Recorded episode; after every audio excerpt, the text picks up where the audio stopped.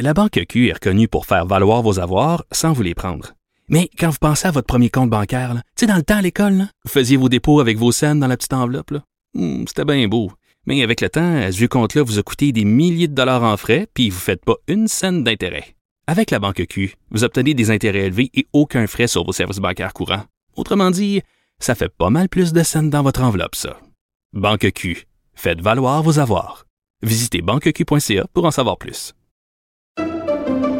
Pendant que votre attention est centrée sur cette voix qui vous parle ici, ou encore là, tout près ici, très loin là-bas, ou même très, très loin. Celle de Desjardins Entreprises est centrée sur plus de 400 000 entreprises partout autour de vous.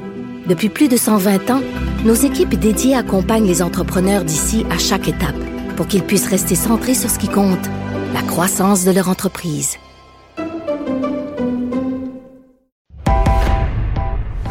Il connaît tous les dessous de la politique. Chef du bureau d'enquête de l'Assemblée nationale.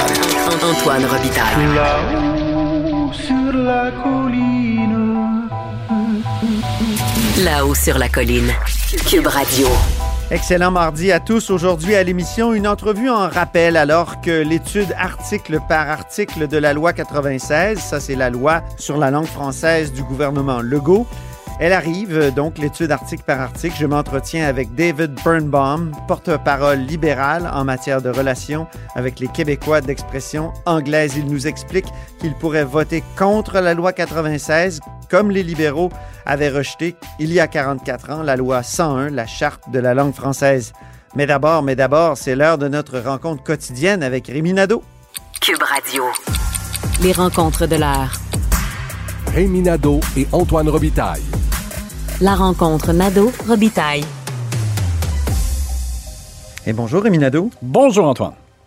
Chef de bureau parlementaire à l'Assemblée nationale pour le journal et le journal. Dans l'enquête de la coroner sur les décès en CHSLD lors de la première vague de la COVID, on constate qu'il y a une grande désorientation là, qui a présidé à ce moment-là là, dans la gestion des soins de la santé? Beaucoup de désorganisation euh, à la lumière de ce qu'on entend. Et je, je, remonte au témoignage du docteur Arruda qui euh, était incapable d'expliquer pourquoi il existait depuis 2006 au sein du gouvernement un document de préparation en cas de pandémie qui prévoyait donc en cas de pandémie qu'il y aurait absence de plusieurs employés dans le réseau de la santé et qu'il faudrait donc être prêt pour pallier à ça.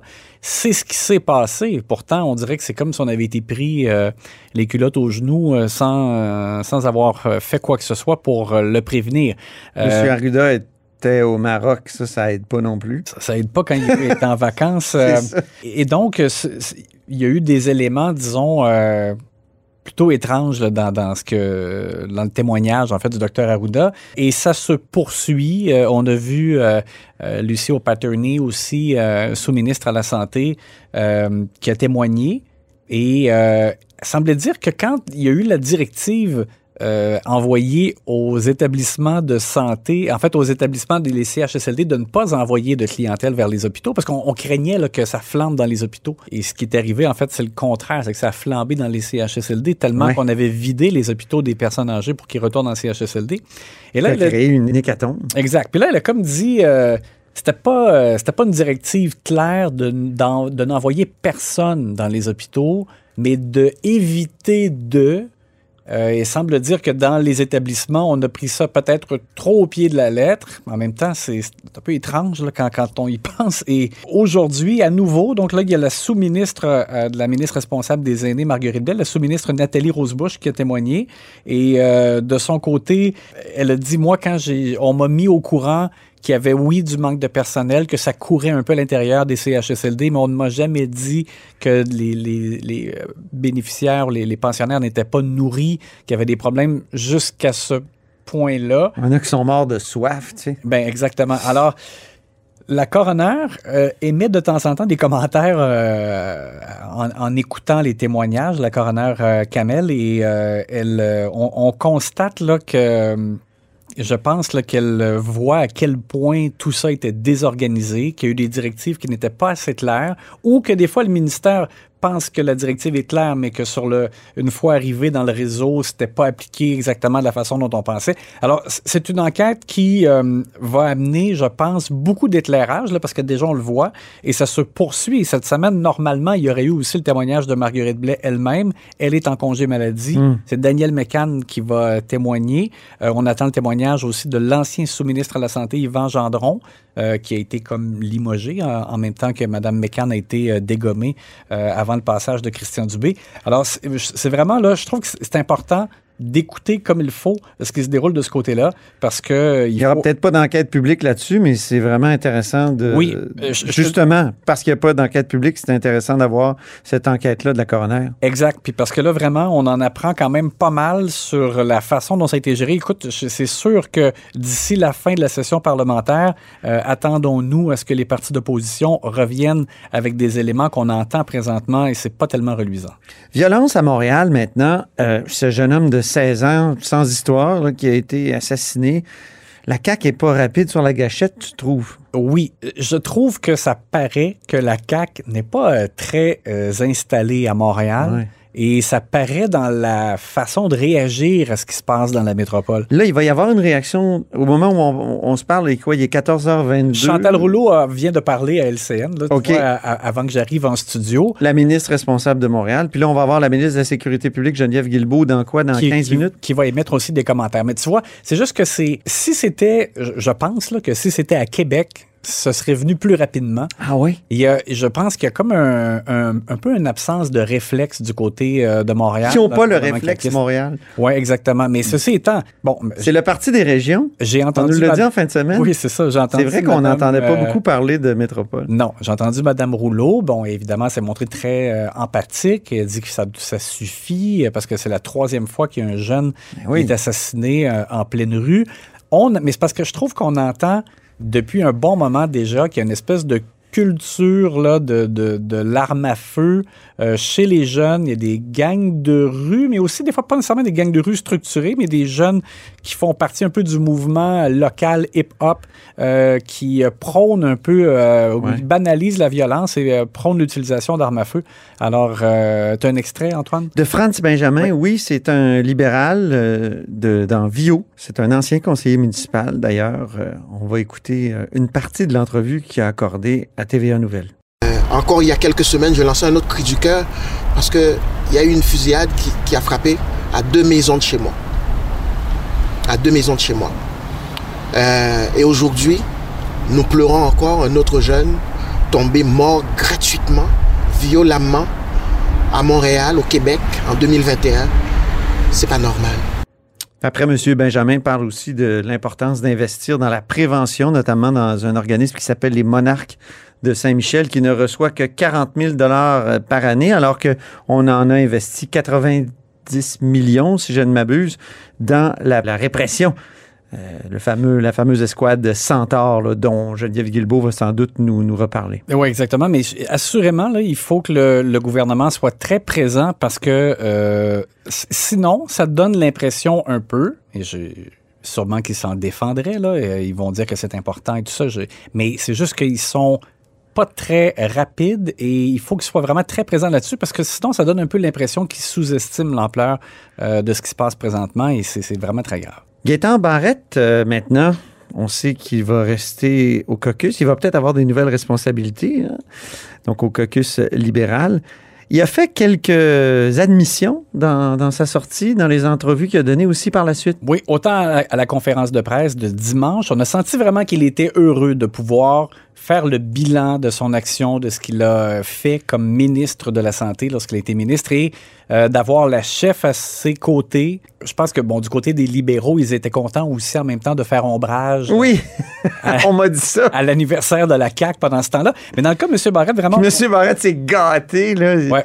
On, hein, on était dans la salle de presse à, à Trois-Rivières, puis il parlait, puis il parlait. Donc, euh, puis nous, à un moment donné, il a fallu aller voir le discours, entendre le discours de M. Legault. Monsieur Legault. Alors, mais je pense que c'est ça. Il, il avait euh, besoin de, de faire cet exercice-là. Euh, il a souffert, je pense, du fait que euh, on le mettait complètement de côté, que là, c'est comme si réforme Barrette, là, c'était c'était quelque chose dont il fallait s'éloigner le plus possible là, du côté des libéraux. Alors, je, je comprends que pour lui, ça n'a pas dû être facile. Et là, il a eu l'occasion vraiment de revenir sur son bilan à lui et en même temps quelques admissions. Donc, il a dit que oui, dans le cadre de sa réforme, il, il a admis qu'il avait probablement mis trop de cadres intermédiaires euh, de côté, trop de cadres donc qui ont été euh, tassés, limogés. C'est intéressant, ça. Exactement. qu'il m'en manquait des cadres pendant le début de la, pendant la pandémie, puis au début de la pandémie Oui, surtout. parce qu'à la pandémie, c'est ça, on s'est rendu compte que dans des établissements, il est où le patron? Il n'y a pas de patron, tu sais, euh, c'est qui, euh, qui on appelle? Bon, est-ce qu'il y avait vraiment comme pas de bon sens? Mais aussi sur d'autres éléments. Il a parlé du ton qu'il a utilisé en politique aussi. Euh, on va écouter ce qu'il euh, avait, euh, avait à dire, ou dis-je bien, à Paul Larocque à LCN. la norme en politique n'est pas nécessairement la même norme que dans la rue, je, dirais, dans nos vies personnelles. Il y a des propos que j'ai tenus qui, qui, dans le standard politique, ne passaient pas. Je l'ai bien vu, évidemment.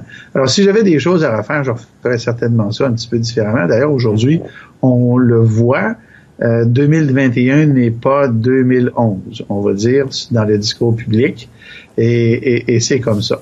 D'ailleurs, euh, d'ailleurs, euh, dans une certaine mesure, aujourd'hui, après réflexion, je me dis qu'on est peut-être mieux de passer dans l'opposition avant le pouvoir, plutôt que d'aller directement au pouvoir. Mais, que voulez-vous? Euh, on peut pas refaire le passé, je ne le ferai pas aujourd'hui. Moi, j'ai dit à quelques reprises que Dr Barrett avait fait des bonnes choses comme ministre. Il n'a pas fait que du mauvais. Et- Et, et en santé, c'est vrai qu'il faut bousculer, il faut ruer un peu dans les brancards pour changer des choses. Parce que sinon, si t'attends que la machine te suive docilement, ça marchera pas. La machine est plus grosse que, que le ministre. C'est un mammouth, comme disait l'autre. Oui, oui. La machine du système de santé, ça peut écraser n'importe qui. Mais sur le ton, ben, il est arrivé des fois que Dr Barrett a été inutilement, je dirais, baveux. Là. Je vais utiliser le vrai mot. Euh, puis je pense qu'il ne serait pas en désaccord avec ça. Euh, on n'a qu'à penser, par exemple, à ses échanges avec Diane Francaire ou avec euh, Diane Lamar. Diane Lamar, euh, hein, qui était, qui était euh, critique à l'opposition. Exactement. Euh, je me rappelle aussi une fois, écoute, c'est c'est anecdotique, mais à une commission parlementaire, il y avait l'association des, euh, des pharmaciens employés euh, qui étaient venus pour euh, parler, déposer un mémoire, parler d'un certain sujet. Ouais. Puis en les accueillant, il leur avait, lui, dit Mais comment ça se fait que vous partez pas à votre compte? Vous êtes des pharmaciens, puis vous voulez pas. C'est quoi l'idée d'être juste employé puis travailler pour quelqu'un d'autre puis, Aïe, aïe, aïe. Et, et c'était. Le malaise était palpable. Tu voyais les, les- les pauvres euh, qui étaient là, comme en commission parlementaire, puis qui se regardaient, puis qui se disaient Pourquoi on se fait attaquer, nous autres C'est quoi le... Ils comprenaient pas qu'est-ce qui se passait. Alors, tu sais, des fois, c'était comme un peu inutile. Mais Dr Barrett a fait de bonnes choses en santé. Et euh, ben voilà, il l'a fait euh, dans le cadre de sa sortie, quelques admissions. On termine avec le décès de l'ex-ministre Pierre Ride, qu'on Oui. a couvert comme journaliste? Ben, c'est ça. C'était un ministre, écoute, candidat. ved- Éphémère, hein? Oui, mais candidat vedette. Oui, ça, à faut ce pas l'oublier, parce que c'était le recteur euh, de l'Université de Sherbrooke. Il avait été euh, repêché par, euh, recruté par Jean Charest. euh, et donc, il a été du premier gouvernement libéral de Jean Charest en 2003, ministre de l'Éducation. Et on a tout de suite senti que il n'était pas très à l'aise dans la joute politique, dans, dans l'esprit politique. Il y avait plein de choses. Il y avait la, la réforme de, de l'éducation qui était en- dans, ces derniers... euh, euh, pour les derniers éléments qui étaient appliqués, en fait, euh, qu'il y avait encore de la controverse, puis il s'en venait la controverse des droits de scolarité. Euh, Oui, il y a eu quand même une grève importante, une des qui annonçait celle de 2012. là, Oui, mais- ben, alors tu vois, il n'a pas été ministre de l'Éducation longtemps, il, il s'est ramassé aux services gouvernementaux. C'est quelqu'un de très affable quand on, on Ouais. discutait avec lui, super gentil, monsieur qui venait de, de Jonquière à l'origine. Moi, je me rappelle parce que j'ai travaillé au Saguenay-Lac-Saint-Jean. Ah on, oui? On avait parlé de la région, puis les, les yeux euh, s'illuminaient de, de monsieur Reed. Euh, il aimait beaucoup, euh, il, il était très gentil quand on parlait avec lui dans les corridors. Alors vraiment, un mot pour sa famille, ses proches. On est vraiment désolé d'apprendre donc son décès à l'âge- à l'âge de 73 ans. Merci beaucoup, Rémi. On se reparle demain. À demain.